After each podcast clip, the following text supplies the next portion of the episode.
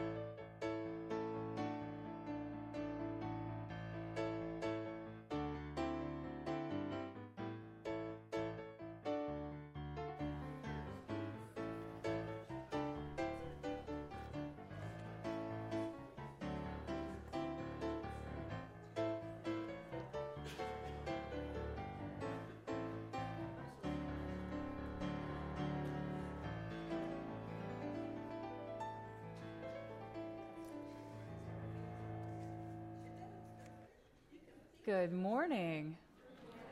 Welcome to Crozet United Methodist Church and our traditional worship service. We're grateful to have you join us. I'm Sarah, the pastor here. And as we begin this morning, we're going to invite you to stand as you are able. Let us join together in the call to worship, which you will find on the screens. The grace of the Lord Jesus Christ be with you. And also with you. The risen Christ is with us. We're going to invite you to remain standing as you are able. Let us sing together a hymn from the United Methodist Hymnal. It is number 365, and it has been sung by Christians for over 100 years. Grace greater than our sin.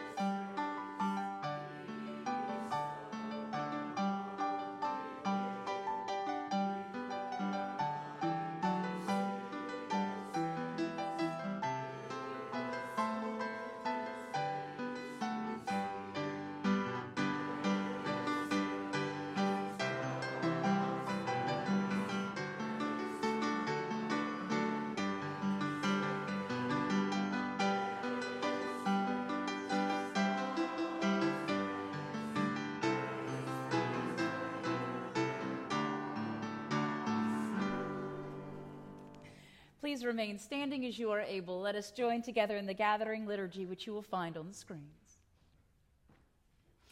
Sing praises to God, sing praises.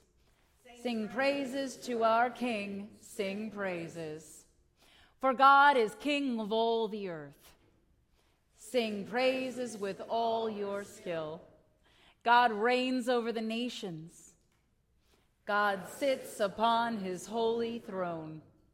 The nobles of the peoples have gathered together with the people of the God of Abraham. The rulers of the earth belong to God and he is highly exalted. We shout to God with a cry of joy. Let us shout with our whole lives. Let us join together in our unison prayer. Lord God, we rejoice in your resurrection and in your promise to return. Help us live today as people who await the fulfillment of your kingdom. Bend our knees to the hard work of prayer, worship, repentance, and intercession. Amen. Let us sing together the Gloria Patri.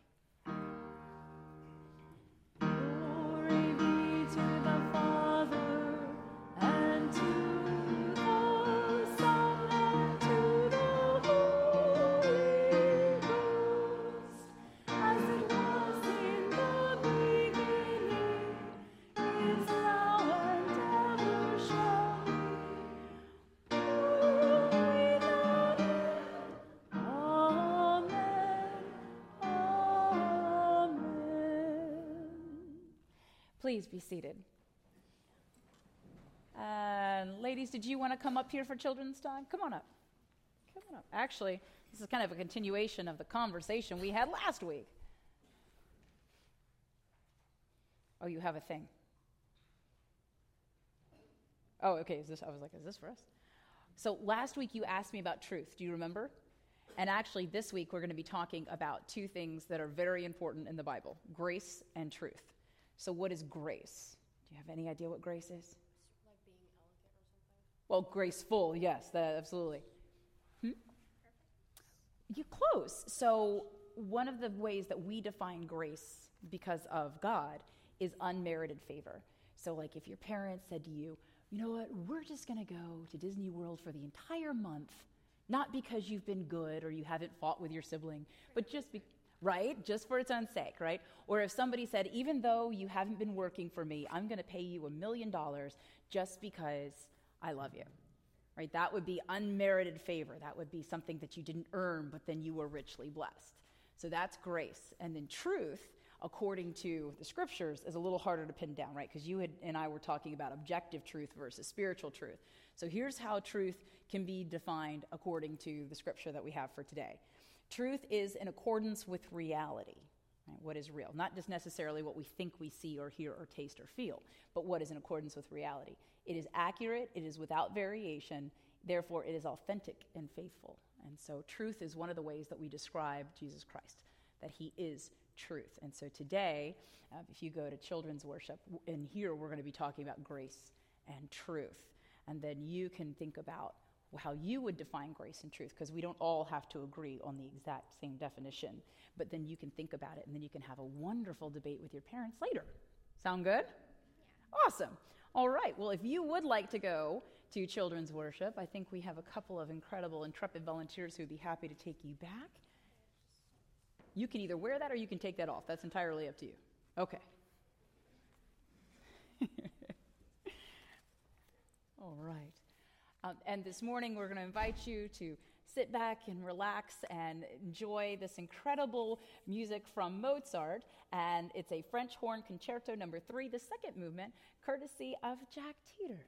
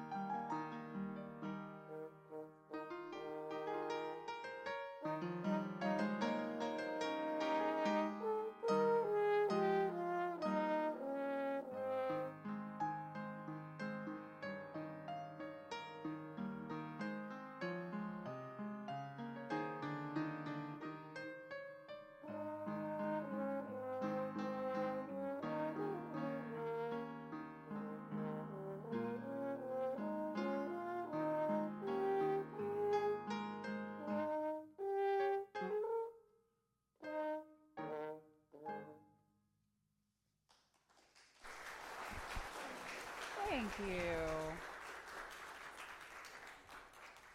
In the book of Psalms, we are told by the psalmist repeatedly to praise the Lord with the horn and the drums. And what a joy it is to see um, a more modern interpretation of that as a piano is a percussion instrument. It, the hammers hit the strings, and of course, the horn, which sounds so much better than a shofar. Thank you very much.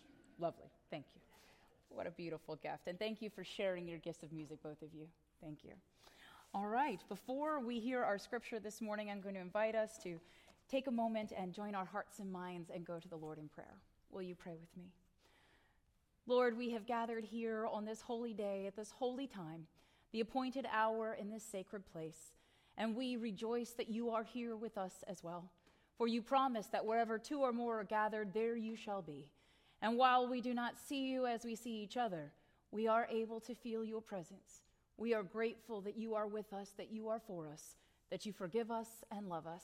And as we continue to explore the meaning behind grace and truth, we rejoice that your divine knowledge is given to those who seek you and who seek to be fulfillment of your prophecy, that the world would be blessed by those who have first been blessed by you, and that others would experience your love because you have first loved us. May it be so. In the name of the Father, and the Son, and the Holy Spirit, we pray. Amen. Our scripture reading this morning comes to us from the Gospel account of John, chapter 1, verses 14 through 18. And the Word became flesh and lived among us, and we have seen his glory.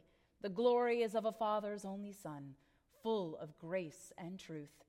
John testified to him and cried out, This was he of whom I said, He who comes after me ranks ahead of me, because he was before me.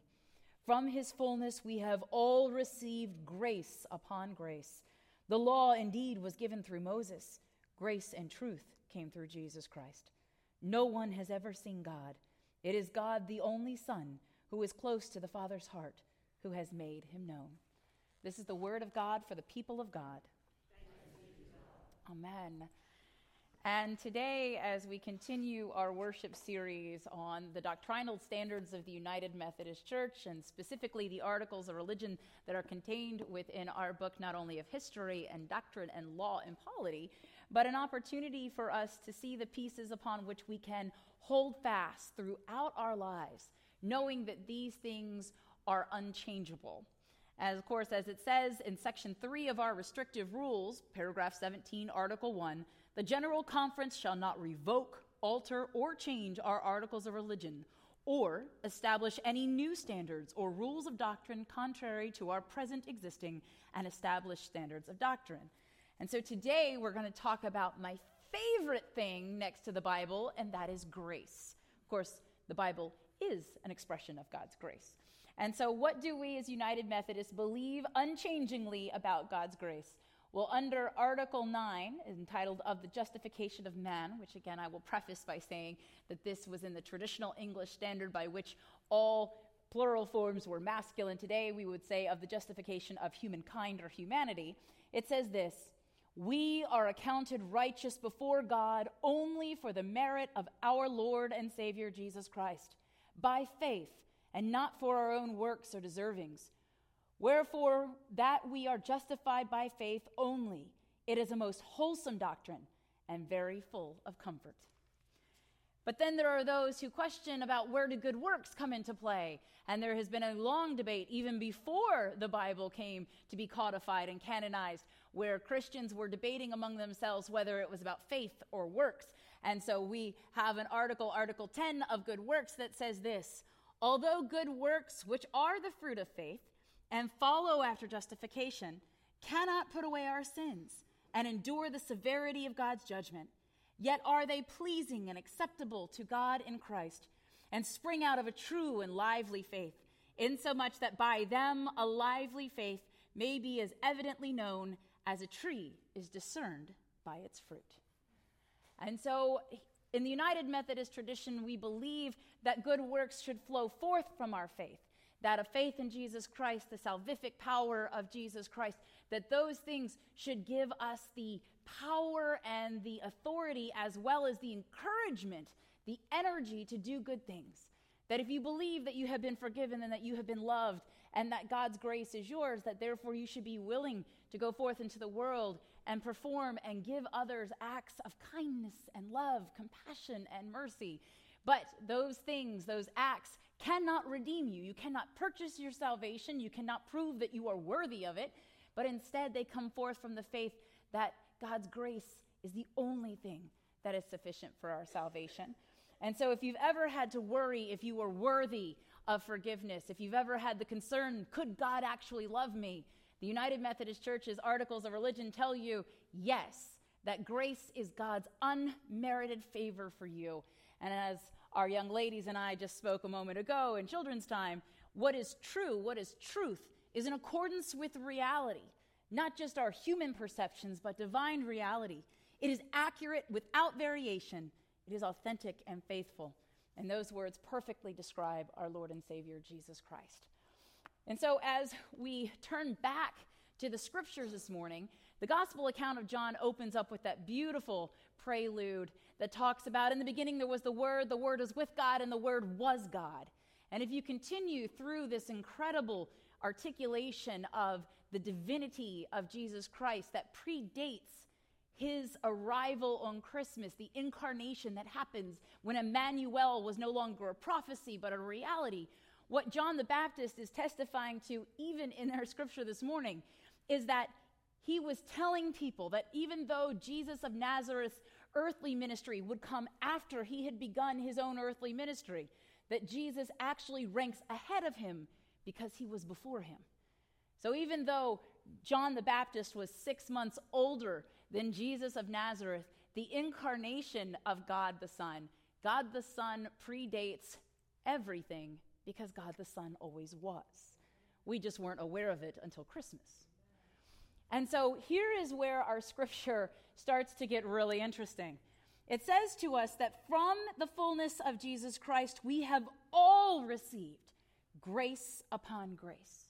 All of us, not just the ones that perform as we think a disciple should perform, or the ones who hold a certain rank or office within a denomination, but all of us have received God's grace because it is not based upon our merit, our worthiness, or how close we are in relationship to God.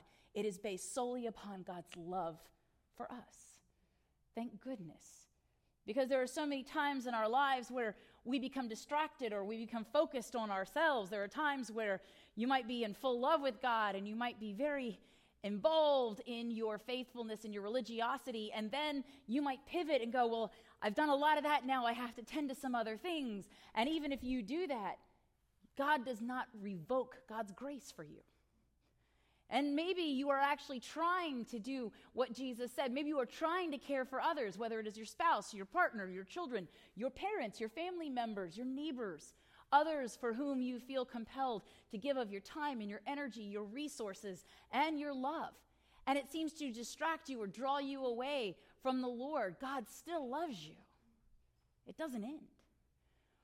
And when it comes to Methodism, there is no way to extract grace from Methodism. We are founded upon grace. We believe that grace is the epitome of the Wesleyan doctrine, and nothing, nothing, no one, no time, nowhere ever will take our grace away. They can't even pry it out of our cold, dead hands because they won't be cold and dead forever. And so we are grateful to have that grace.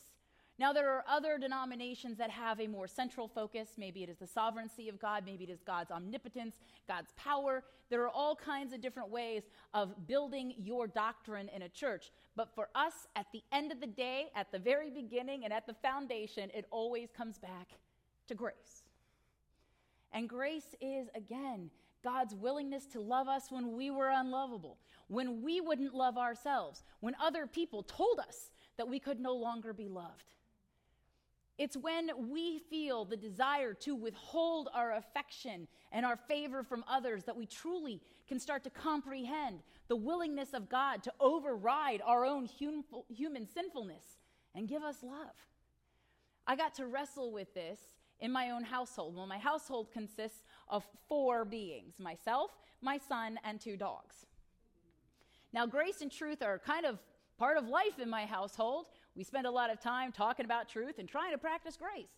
And with my dogs, especially, it's easier for one than the other. So I have a beagle, and the beagle, if she does something wrong, is immediately very contrite. Oh, I'm so sorry. I'm so sorry. I am the worst dog that has ever been alive. And I don't know if you can ever forgive me, but please. And the other dog is a chihuahua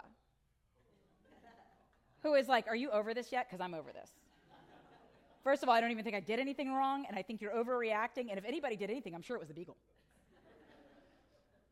and then the beagle, even if the chihuahua does something wrong, is like, Will you let her out of the cage now?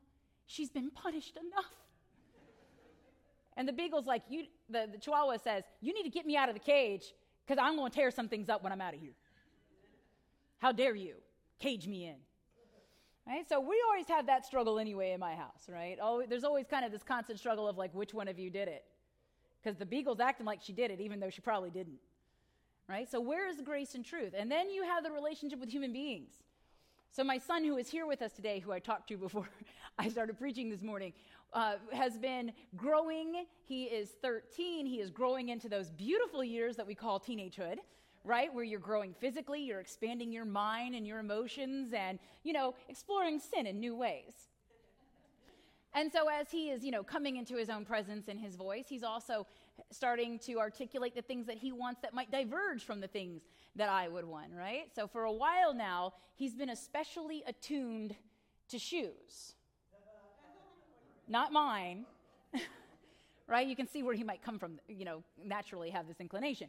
However, He's been interested in sneakers. Like a lot of young men, he's very interested in designer sneakers, specifically Air Jordans. And so for a while now, he's wanted them. And every now and then he would ask me if he could have a pair. And then I would look at how expensive they were. And I went, absolutely not. Because I don't begin to spend that much on my shoes. And my feet aren't growing. And, but that, you know, but there's a difference when you're a teenager between what you want and what you need, because what you need is what you want. And so, you know, we went through this, and over time, he's continually been like, I want this pair, I want this pair. So the other day, he came up to me and he said, I would like your credit card, which is not generally how you should begin a conversation with your mother. And so I said, What do you want it for? And he said, I finally found a pair of sneakers that I want to buy. And then we asked the crucial, crucial question, How much? And he told me, and after I sputtered and coughed for a few minutes, I said, Well, who's paying for that? And he said, I am. I've been saving my money and I would like to pay for these shoes. He said, And I will cash app you the payment and then you can just deposit and pay off the credit card. And I was like, This sounds too good to be true, but okay, right? And then here's the moment, right? So he's a teenager. He's been growing into things, exploring sin and all of that, right? And so there's a part of me that wanted to go, No, you can't have it because you need to realize that sometimes there are consequences for our actions right? Sometimes you feel that need, right? Accountability is very high. But then, perhaps more than any other time in my life, it occurred to me that this might be a real opportunity to explore grace. Because grace is God loving us even when we don't deserve it, God blessing us when we don't deserve blessings. And so we worked through that, and I gave him the credit card and told him that he better factor in shipping. And then he made his joyful purchase and he brought back my card and he transferred the money. Thank you, Cash App. And then we waited, right? The excruciating wait.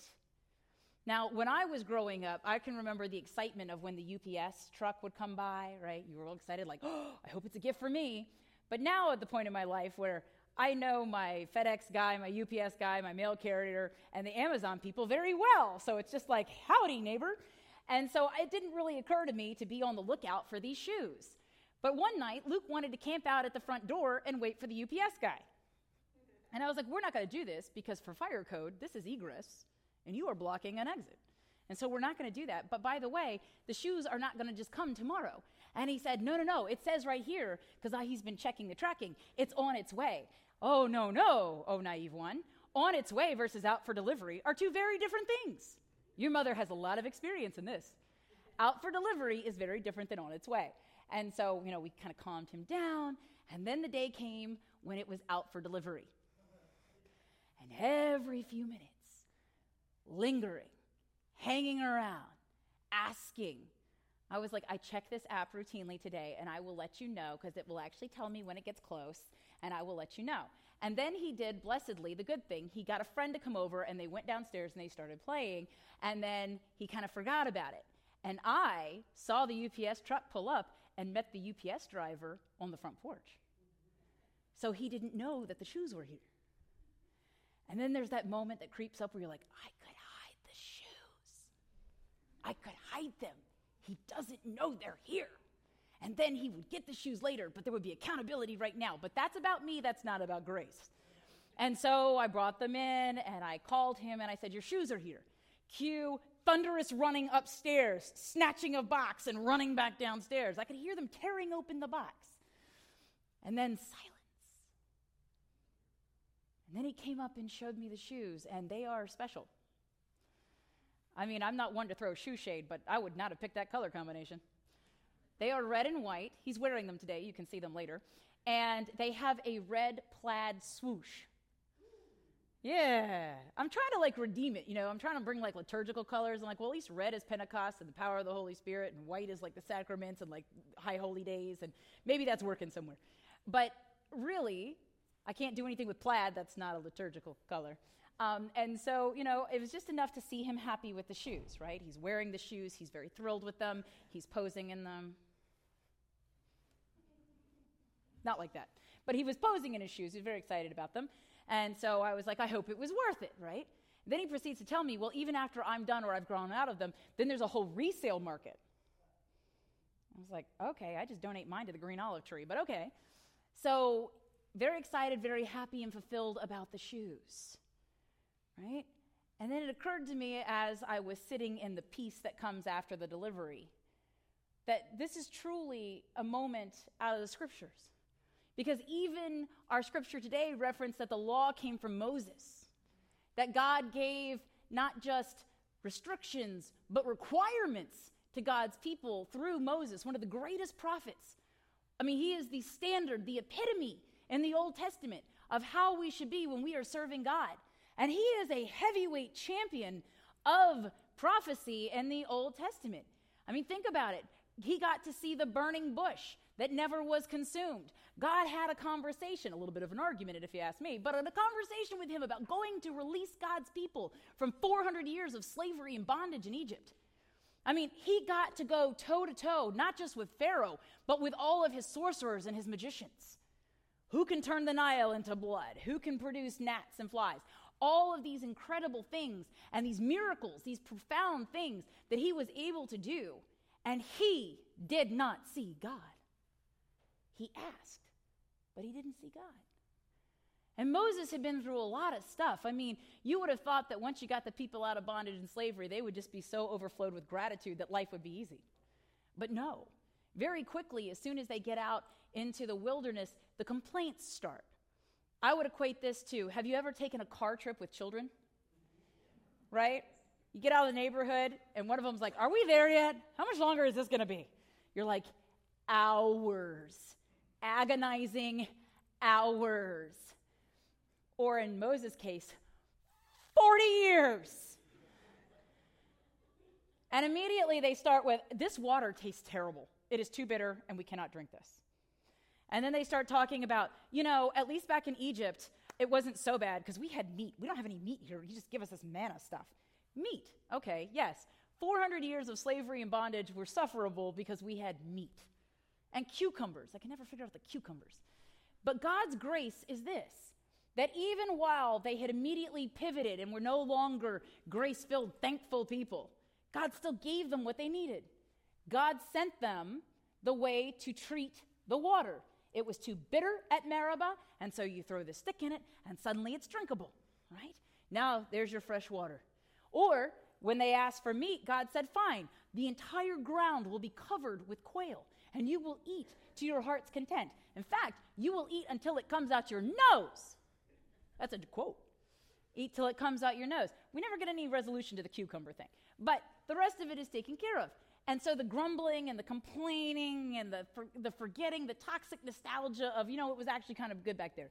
Um, all of that continues, and Moses has to deal with it day in and day out. And he's persecuted and he's villainized. And finally, he just says to God, There's only one thing I want I want to see you. I've been doing all of this for you, and I just want to glimpse you with my own eyes. And God says, No, you can't. If you look at me, you will not survive. Your bodies cannot handle that. Perhaps that's why the Apostle Paul says we'll get these new spiritual physical bodies on the resurrection so that we can glimpse upon God, which we're going to need to because that's the only light in the kingdom to come. So we're going to need to be able to stand in the light. And so now Moses has a problem. He's asked and he's been told no. But God, who loves him even when he messes up, God says, I will do the next best thing. I want you to get into this little cleft in the rock over here. You're going to squeeze yourself in the cleft of the rock, and then I'm going to cover you. And then as I'm going by, you can glimpse the glory of my behind. I'm not making this up. This is actually in Scripture. And so Moses is like, well, that's something, even if I just see God's backside. So Moses gets in the little, little crevice and waits.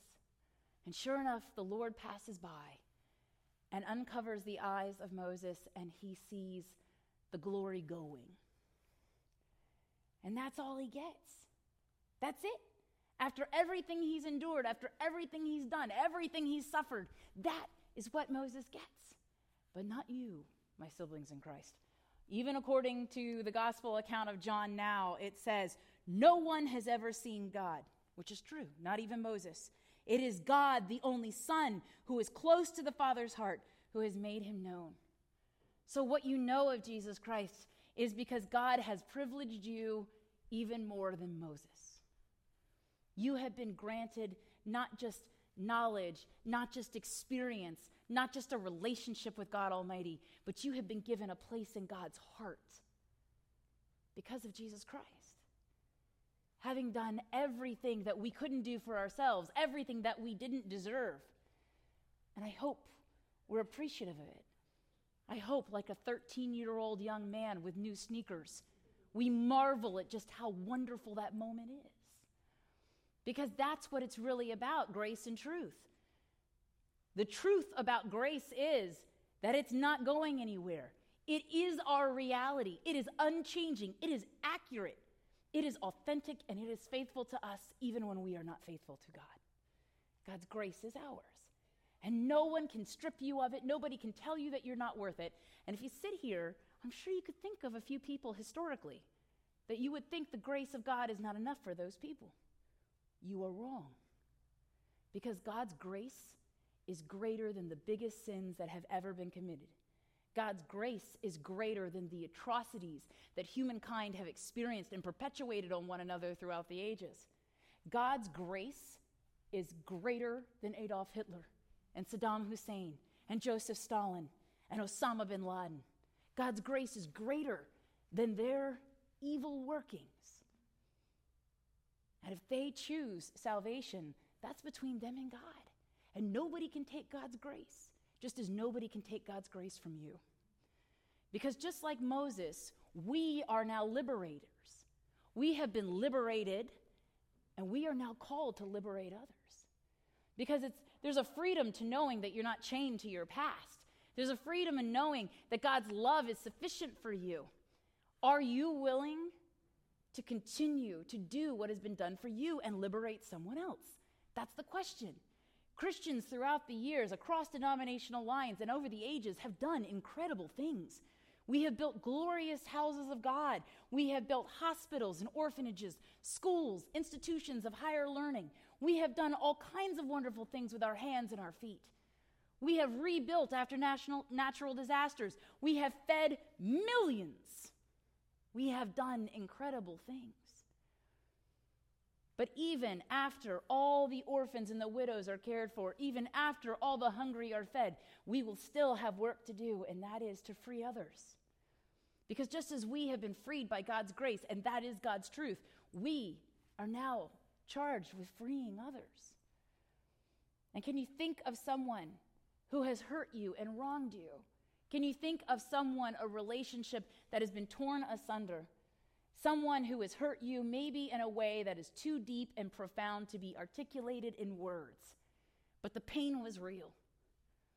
And are you willing to break those bonds, chaining you to that suffering and that pain, chaining that person to the mistake and the sin that they have made? Are you willing to set someone free? Now, maybe you're thinking to yourself, I need to pick a different person and start on an easier realm. Okay. But we are all working up to the greatest liberation that we can manage because we have been liberated from it all. And whatever we are holding in our hearts and in our minds and chaining with our spirits, God has already given us the grace to overcome. God has done it for us. Are we willing to do it for others? Perhaps that is the next great building of the kingdom that we have to do to set others free. And for some of us, that pain has been with us for so long, it's hard to imagine what it was like beforehand. For some of us, the scars will never leave these bodies. That doesn't change the fact that you were hurt, but it does mean that you can be part of the healing. Are you willing to be a part of that grace and that truth? Are you willing to be vessels of that same goodness that has come to you? Because we don't just have grace that is consistent or grace that is constant enough to be sufficient. We have grace abundant. We have grace greater than our sin, we say. Grace that overrides all of our sins. And if all of us could put together some way of counting our sins, maybe if you had a pebble for every sin, we could probably fill this room with the sins that we have created over our lives. Or maybe to use a more biblical one, because God seems very fond of this metaphor, think about grains of sand on the shore. That will be more numerous than the descendants of Abraham. Think about those grains.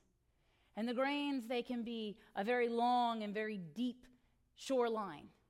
The beach might seem like it is a sufficient barrier against the waters that cleanse.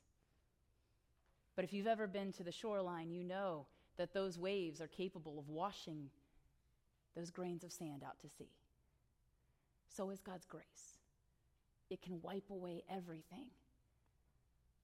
Now, I grew up in Northern Virginia, but I have family down in Hampton Roads, and I can remember over the course of my life the number of times that the waters in Virginia Beach had swept away the sand. And if you've lived here long enough and you've paid any attention to that, they have tried all kinds of things. They even got the Army Corps of Engineers to try to help fix the sand problem. But nothing has been able to keep the water from cleansing the beach. Nothing. And nothing can keep God's grace from cleansing you. But you and I, we cannot be living, walking, mobile dams against God's flowing grace. Are we willing to get out of the way? Or even more, are we willing to be irrigation channels, bringing God's grace out into the world, into our homes, into our neighborhoods, into our community, into places where people think God's grace has no business going? Are we willing to do that? Because God has set us free for this purpose. God didn't call Moses or John the Baptist into service that they might then walk away.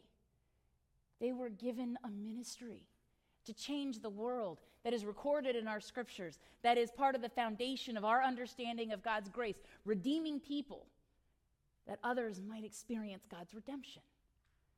And so, grace and truth, they are the very fiber of our faith. There is nothing to be said about Jesus Christ if you strip away grace and truth.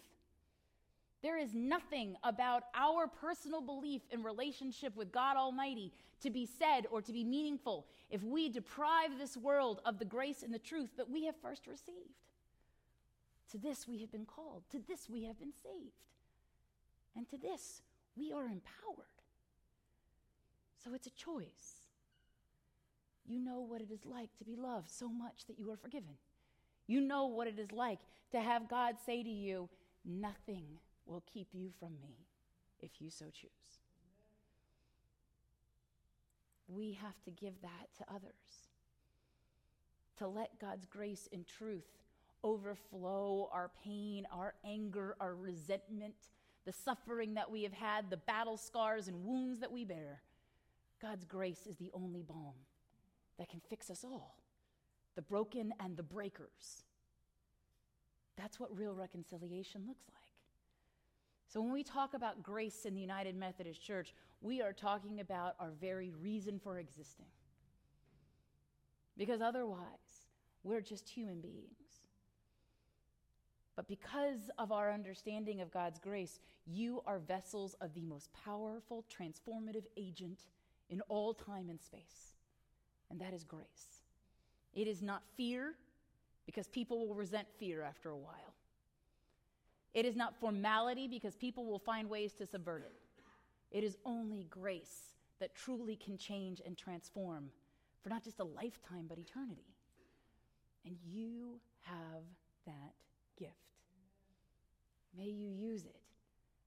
May you set people free with it. And may you find that you too have been liberated in doing for others what has been first done for you, granting grace and speaking a truth about a powerful, profound love found only because of Jesus Christ. May it be so. In the name of the Father, and the Son, and the Holy Spirit, we pray. Amen.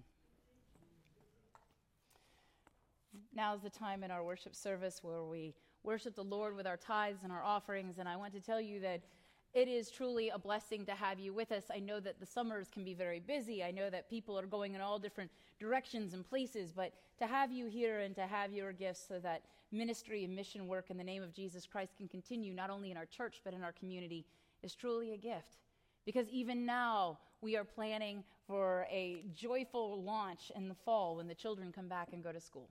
We are planning for the things that will need to happen as more and more people continue to experience the fiscal realities of our world and the struggles of what it means to try to feed not only yourself but your loved ones. And your gifts make that possible. So let us worship the Lord with our tithes and our offerings.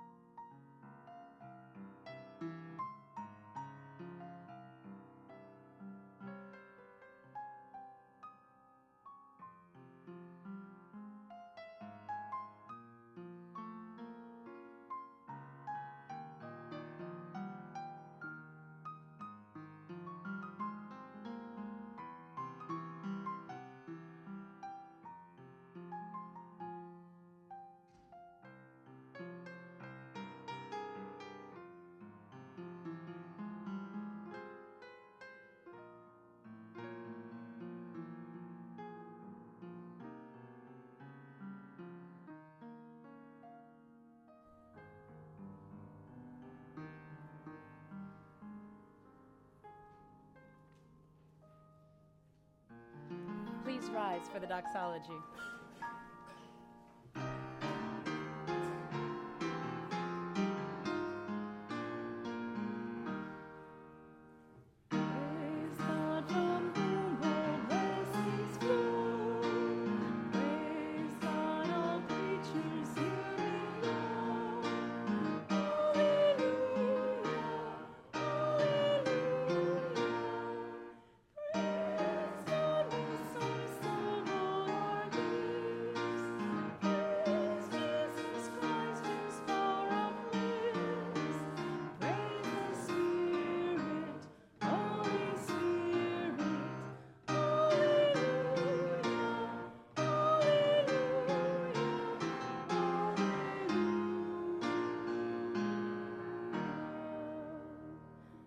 Let us pray.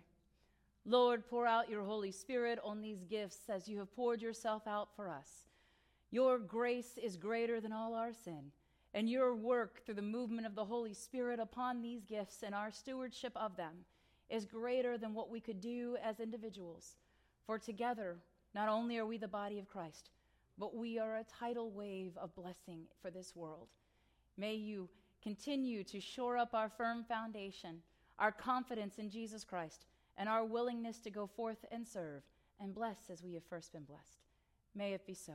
In the name of the Father, and the Son, and the Holy Spirit, we pray. Amen. Please be seated. I have a couple quick announcements to share with you. The first is that our middle school youth events are up and running, and we have one this week. Our middle school youth group will meet on Wednesday, July 12th from 5 to 7 p.m. over at Crozet Park for Water Balloon Capture the Flag, featuring what we think is Central Virginia's most exciting portable Capture the Flag setup with inflatable obstacles and some exciting new surprises. So we hope that you will join us. If you can't make it this Wednesday, be sure to put August 2nd from 5 to 30, 5 to 6:30 p.m. and tentatively August 16th from 5 to 6:30 p.m. on your calendars. Come on out for some amazing fun and games at Crozet Park. If you're interested or you need more information, please reach out to us at youth at crozetunitedmethodist.org or the church office.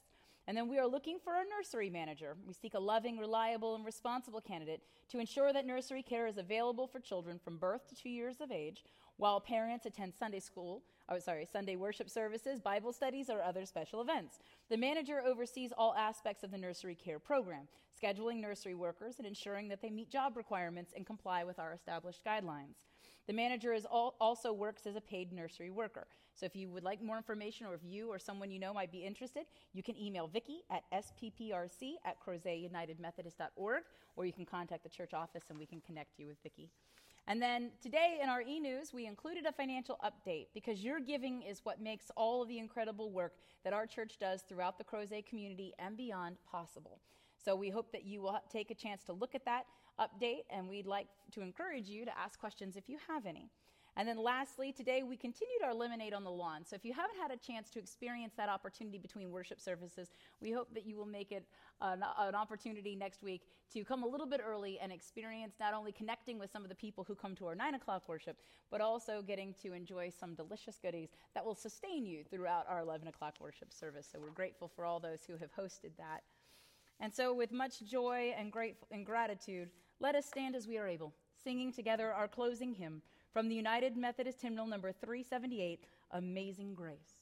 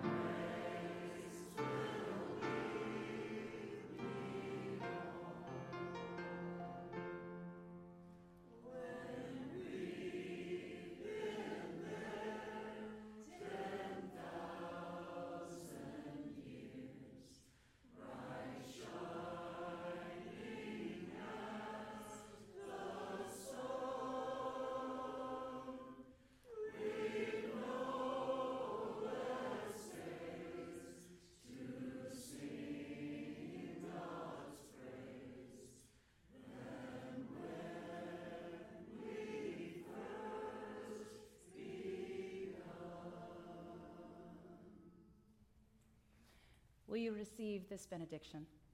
As you prepare to leave this place, may you find the courage and the conviction through the love of Jesus Christ, the salvation and grace continually poured out upon you by the Holy Spirit to go forth in the name of God the Father and to set someone free.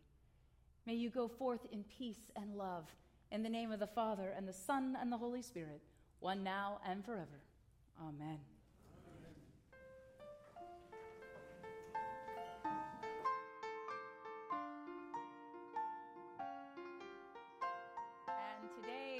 Continue our worship series on the doctrinal standards of the United Methodist Church and specifically the articles of religion that are contained within our book, not only of history and doctrine and law and polity, but an opportunity for us to see the pieces upon which we can hold fast throughout our lives, knowing that these things are unchangeable.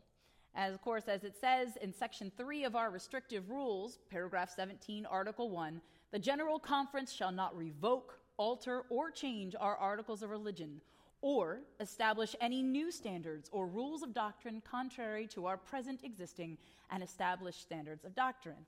And so today we're going to talk about my favorite thing next to the Bible, and that is grace. Of course, the Bible is an expression of God's grace. And so, what do we as United Methodists believe unchangingly about God's grace? Well, under Article 9, entitled Of the Justification of Man, which again I will preface by saying that this was in the traditional English standard by which all plural forms were masculine. Today we would say of the justification of humankind or humanity. It says this We are accounted righteous before God only for the merit of our Lord and Savior Jesus Christ, by faith, and not for our own works or deservings. Wherefore, that we are justified by faith only. It is a most wholesome doctrine and very full of comfort. But then there are those who question about where do good works come into play. And there has been a long debate, even before the Bible came to be codified and canonized, where Christians were debating among themselves whether it was about faith or works.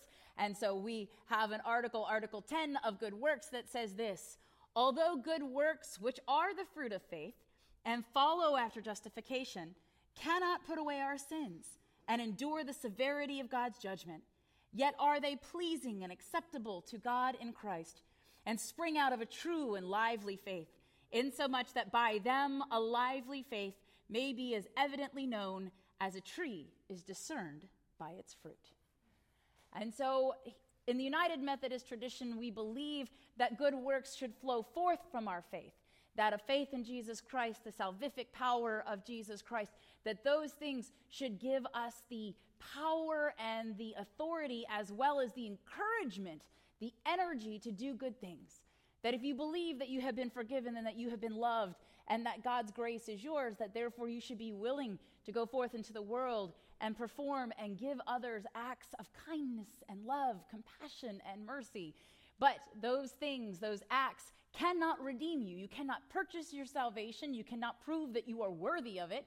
But instead, they come forth from the faith that God's grace is the only thing that is sufficient for our salvation. And so, if you've ever had to worry if you were worthy of forgiveness, if you've ever had the concern, could God actually love me? The United Methodist Church's articles of religion tell you yes, that grace is God's unmerited favor for you.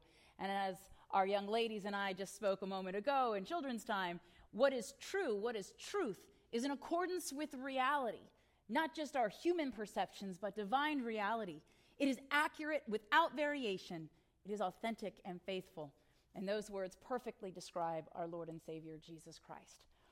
And so, as we turn back to the scriptures this morning, the gospel account of John opens up with that beautiful prelude that talks about in the beginning there was the Word, the Word was with God, and the Word was God. And if you continue through this incredible articulation of the divinity of Jesus Christ that predates his arrival on Christmas, the incarnation that happens when Emmanuel was no longer a prophecy but a reality, what John the Baptist is testifying to, even in our scripture this morning, is that he was telling people that even though Jesus of Nazareth's earthly ministry would come after he had begun his own earthly ministry, that Jesus actually ranks ahead of him because he was before him. So even though John the Baptist was six months older than Jesus of Nazareth, the incarnation of God the Son, God the Son predates everything because God the Son always was. We just weren't aware of it until Christmas. And so here is where our scripture starts to get really interesting.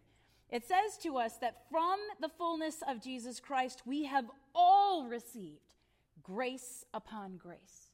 All of us, not just the ones that perform as we think a disciple should perform or the ones who hold a certain rank or office within a denomination, but all of us have received God's grace because it is not based upon our merit, our worthiness, or how close we are in relationship to God. It is based solely upon God's love for us. Thank goodness.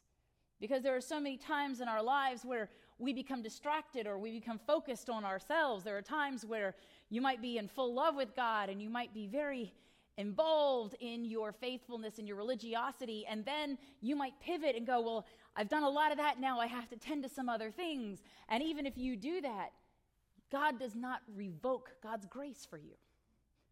And maybe you are actually trying to do what Jesus said. Maybe you are trying to care for others, whether it is your spouse, your partner, your children, your parents, your family members, your neighbors, others for whom you feel compelled to give of your time and your energy, your resources, and your love. And it seems to distract you or draw you away from the Lord. God still loves you, it doesn't end. And when it comes to Methodism, there is no way to extract grace from Methodism. We are founded upon grace. We believe that grace is the epitome of the Wesleyan doctrine, and nothing, nothing, no one, no time, nowhere ever will take our grace away. They can't even pry it out of our cold, dead hands because they won't be cold and dead forever. And so we are grateful to have that grace. Now, there are other denominations that have a more central focus. Maybe it is the sovereignty of God, maybe it is God's omnipotence, God's power. There are all kinds of different ways of building your doctrine in a church. But for us, at the end of the day, at the very beginning, and at the foundation, it always comes back to grace. And grace is, again, God's willingness to love us when we were unlovable, when we wouldn't love ourselves, when other people told us that we could no longer be loved. It's when we feel the desire to withhold our affection and our favor from others that we truly can start to comprehend the willingness of God to override our own human sinfulness and give us love. I got to wrestle with this in my own household. Well, my household consists of four beings myself, my son, and two dogs. Now, grace and truth are kind of part of life in my household. We spend a lot of time talking about truth and trying to practice grace. And with my dogs, especially, it's easier for one than the other.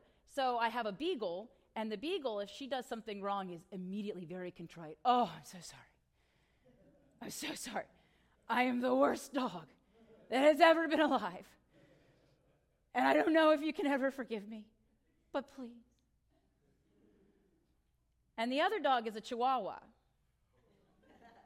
who is like, Are you over this yet? Because I'm over this.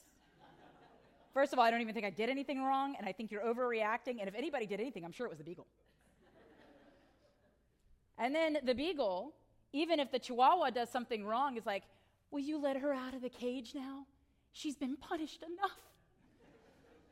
And the beagle's like, you, the, the chihuahua says, You need to get me out of the cage because I'm going to tear some things up when I'm out of here. How dare you cage me in? Right? So we always have that struggle anyway in my house, right? Oh, there's always kind of this constant struggle of like, which one of you did it? Because the beagle's acting like she did it, even though she probably didn't. Right? So where is grace and truth? And then you have the relationship with human beings. So my son, who is here with us today, who I talked to before I started preaching this morning, uh, has been growing. He is 13. He is growing into those beautiful years that we call teenagehood right? Where you're growing physically, you're expanding your mind and your emotions and, you know, exploring sin in new ways. And so as he is, you know, coming into his own presence and his voice, he's also starting to articulate the things that he wants that might diverge from the things that I would want, right? So for a while now, he's been especially attuned to shoes. Not mine. right? You can see where he might come from, you know, naturally have this inclination. However, He's been interested in sneakers. Like a lot of young men, he's very interested in designer sneakers, specifically Air Jordans. And so for a while now, he's wanted them. And every now and then he would ask me if he could have a pair. And then I would look at how expensive they were. And I went, absolutely not. Because I don't begin to spend that much on my shoes. And my feet aren't growing. And but that, you know, but there's a difference when you're a teenager between what you want and what you need, because what you need is what you want. And so, you know, we went through this, and over time, he's continually been like, I want this pair, I want this pair. So the other day, he came up to me and he said, I would like your credit card which is not generally how you should begin a conversation with your mother. And so I said, What do you want it for? And he said, I finally found a pair of sneakers that I want to buy. And then we asked the crucial, crucial question, How much? And he told me, and after I sputtered and coughed for a few minutes, I said, Well, who's paying for that? And he said, I am. I've been saving my money, and I would like to pay for these shoes. He said, And I will cash app you the payment, and then you can just deposit and pay off the credit card. And I was like, this sounds too good to be true, but okay, right? And then here's the moment, right? So he's a teenager. He's been growing into things, exploring sin and all of that, right? And so there's a part of me that wanted to go, no, you can't have it because you need to realize that sometimes there are consequences for our actions, right? Sometimes you feel that need, right? Accountability is very high. But then, perhaps more than any other time in my life, it occurred to me that this might be a real opportunity to explore grace. Because grace is God loving us even when we don't deserve it, God blessing us when we don't deserve blessings. And so we worked through that, and I gave him the credit card and told him that he better factor in shipping. And then he made his joyful purchase and he brought back my card and he transferred the money. Thank you, Cash App. And then we waited right? The excruciating wait. Now, when I was growing up, I can remember the excitement of when the UPS truck would come by, right? You were all excited, like, oh, I hope it's a gift for me. But now, at the point in my life where I know my FedEx guy, my UPS guy, my mail carrier, and the Amazon people very well. So it's just like, howdy, neighbor. And so it didn't really occur to me to be on the lookout for these shoes. But one night, Luke wanted to camp out at the front door and wait for the UPS guy. And I was like, we're not going to do this because for fire code, this is egress, and you are blocking an exit. And so we're not going to do that. But by the way, the shoes are not going to just come tomorrow. And he said, no, no, no. It says right here, because he's been checking the tracking, it's on its way. Oh, no, no, oh, naive one. On its way versus out for delivery are two very different things. Your mother has a lot of experience in this. Out for delivery is very different than on its way. And so, you know, we kind of calmed him down. And then the day came when it was out for delivery.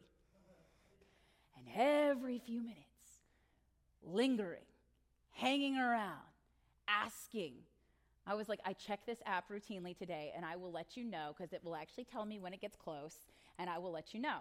And then he did, blessedly, the good thing. He got a friend to come over, and they went downstairs and they started playing, and then he kind of forgot about it. And I saw the UPS truck pull up and met the UPS driver on the front porch. So he didn't know that the shoes were here. And then there's that moment that creeps up where you're like, I could hide the shoes. I could hide them. He doesn't know they're here. And then he would get the shoes later, but there would be accountability right now. But that's about me, that's not about grace. And so I brought them in and I called him and I said, Your shoes are here. Cue thunderous running upstairs, snatching a box and running back downstairs. I could hear them tearing open the box. And then silence. And then he came up and showed me the shoes, and they are special. I mean, I'm not one to throw shoe shade, but I would not have picked that color combination. They are red and white. He's wearing them today. You can see them later. And they have a red plaid swoosh. Yeah. I'm trying to like redeem it, you know. I'm trying to bring like liturgical colors and like, well, at least red is Pentecost and the power of the Holy Spirit, and white is like the sacraments and like high holy days, and maybe that's working somewhere. But really, I can't do anything with plaid, that's not a liturgical color. Um, and so, you know, it was just enough to see him happy with the shoes, right? He's wearing the shoes, he's very thrilled with them, he's posing in them. Not like that.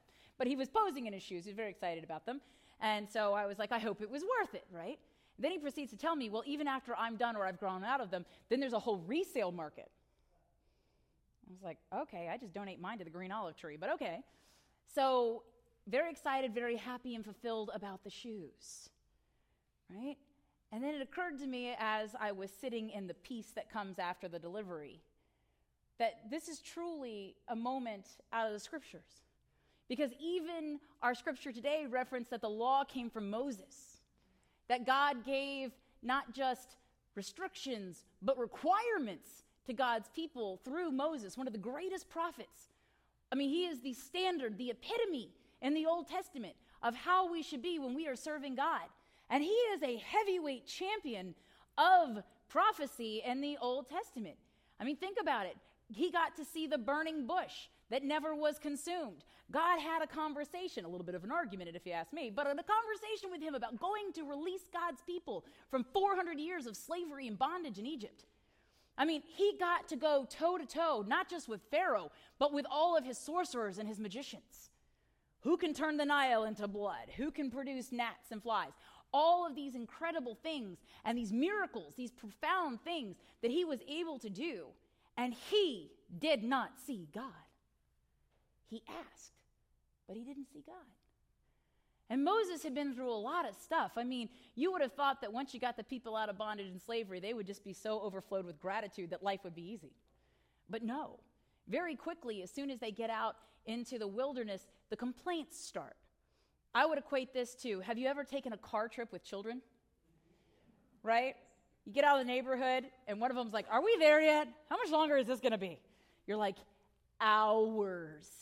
Agonizing hours or in Moses' case, 40 years.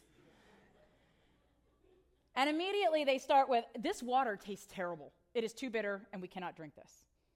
And then they start talking about, you know, at least back in Egypt, it wasn't so bad because we had meat. We don't have any meat here. You just give us this manna stuff.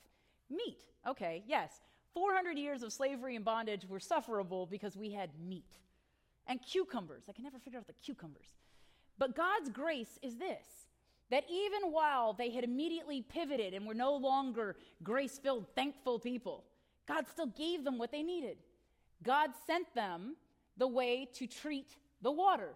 It was too bitter at Meribah, and so you throw the stick in it, and suddenly it's drinkable, right? Now there's your fresh water. Or when they asked for meat, God said, Fine, the entire ground will be covered with quail, and you will eat to your heart's content. In fact, you will eat until it comes out your nose. That's a quote.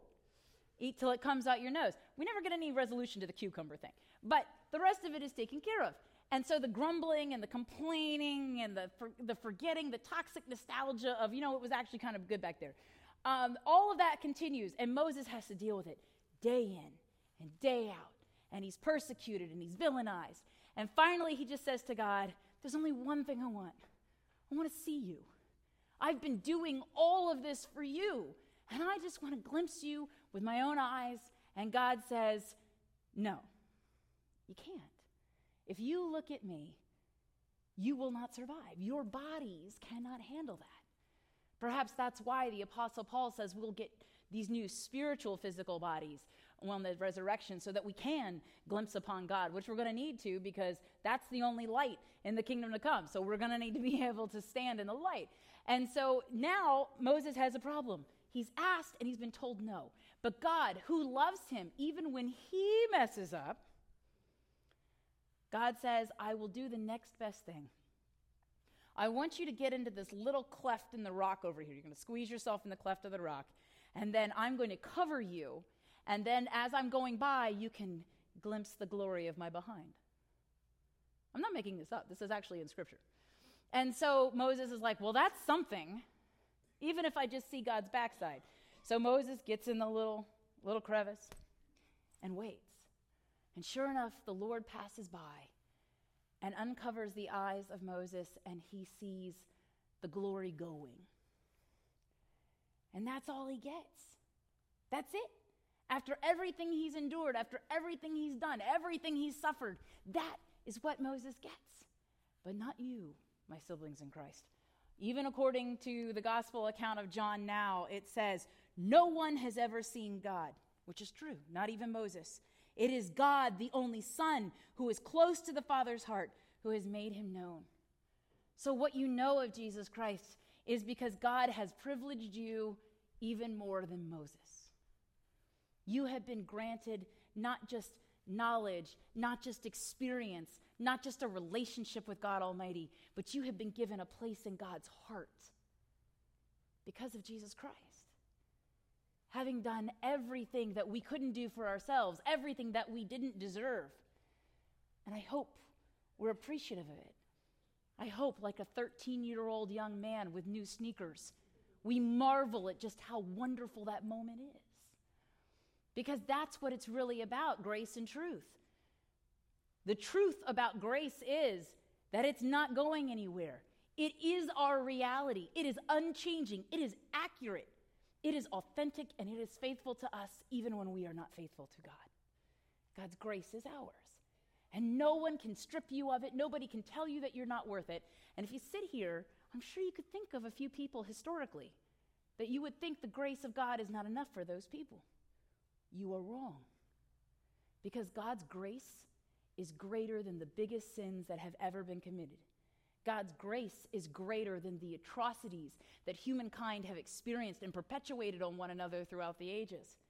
God's grace is greater than Adolf Hitler and Saddam Hussein and Joseph Stalin and Osama bin Laden. God's grace is greater than their evil workings. And if they choose salvation, that's between them and God. And nobody can take God's grace, just as nobody can take God's grace from you. Because just like Moses, we are now liberators. We have been liberated, and we are now called to liberate others.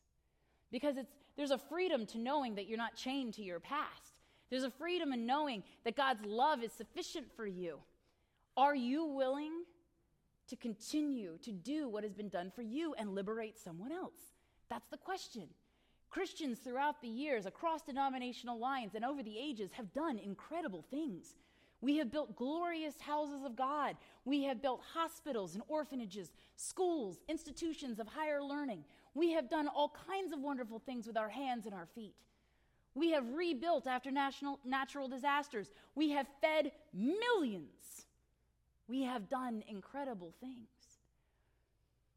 But even after all the orphans and the widows are cared for, even after all the hungry are fed, we will still have work to do, and that is to free others. Because just as we have been freed by God's grace, and that is God's truth, we are now charged with freeing others. And can you think of someone who has hurt you and wronged you? Can you think of someone, a relationship that has been torn asunder? Someone who has hurt you, maybe in a way that is too deep and profound to be articulated in words, but the pain was real. And are you willing to break those bonds, chaining you to that suffering and that pain, chaining that person to the mistake and the sin that they have made? Are you willing to set someone free? Now, maybe you're thinking to yourself, I need to pick a different person and start on an easier realm. Okay. But we are all working up to the greatest liberation that we can manage because we have been liberated from it all.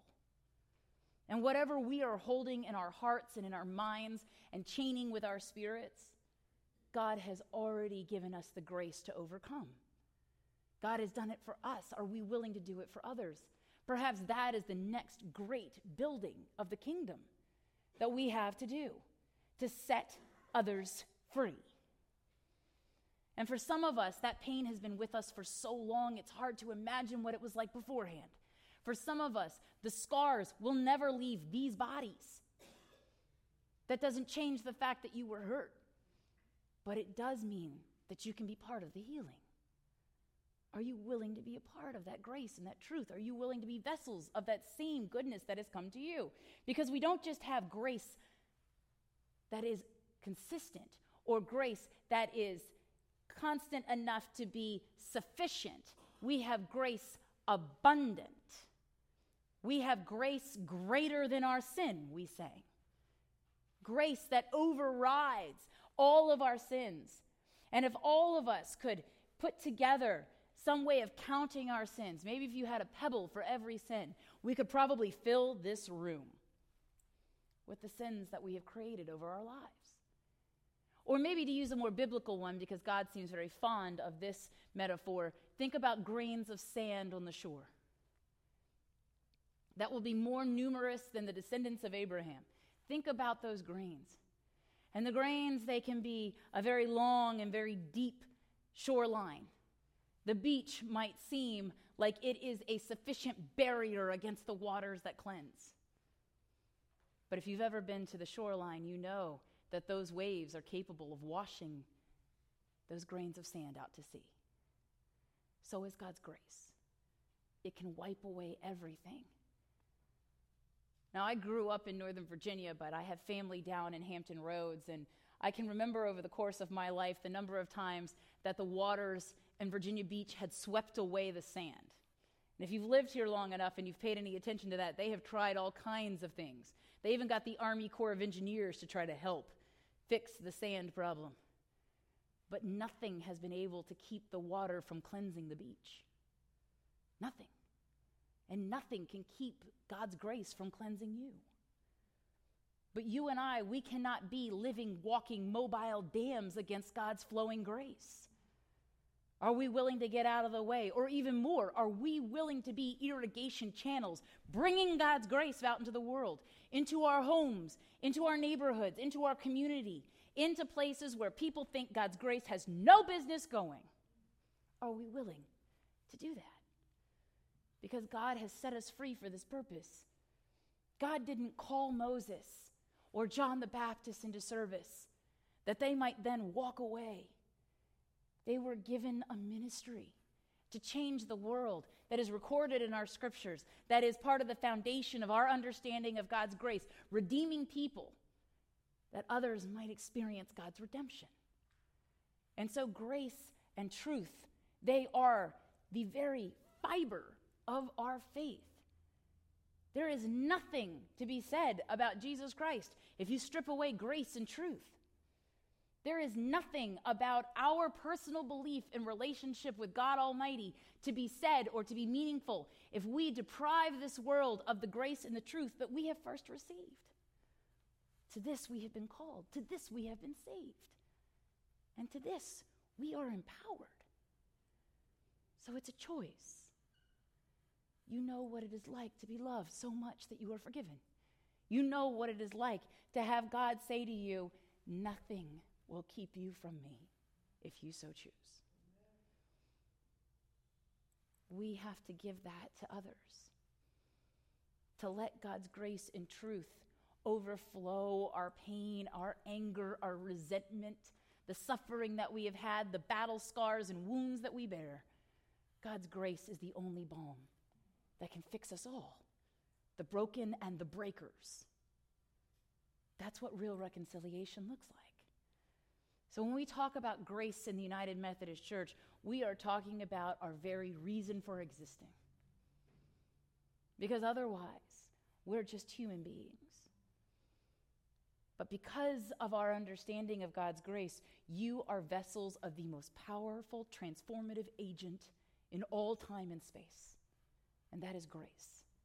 It is not fear, because people will resent fear after a while.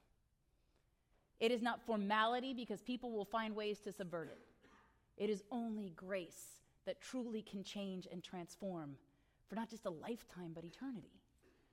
And you have that gift. May you use it. May you set people free with it. And may you find that you too have been liberated in doing for others what has been first done for you, granting grace and speaking a truth about a powerful, profound love found only because of Jesus Christ. May it be so. In the name of the Father, and the Son, and the Holy Spirit, we pray. Amen.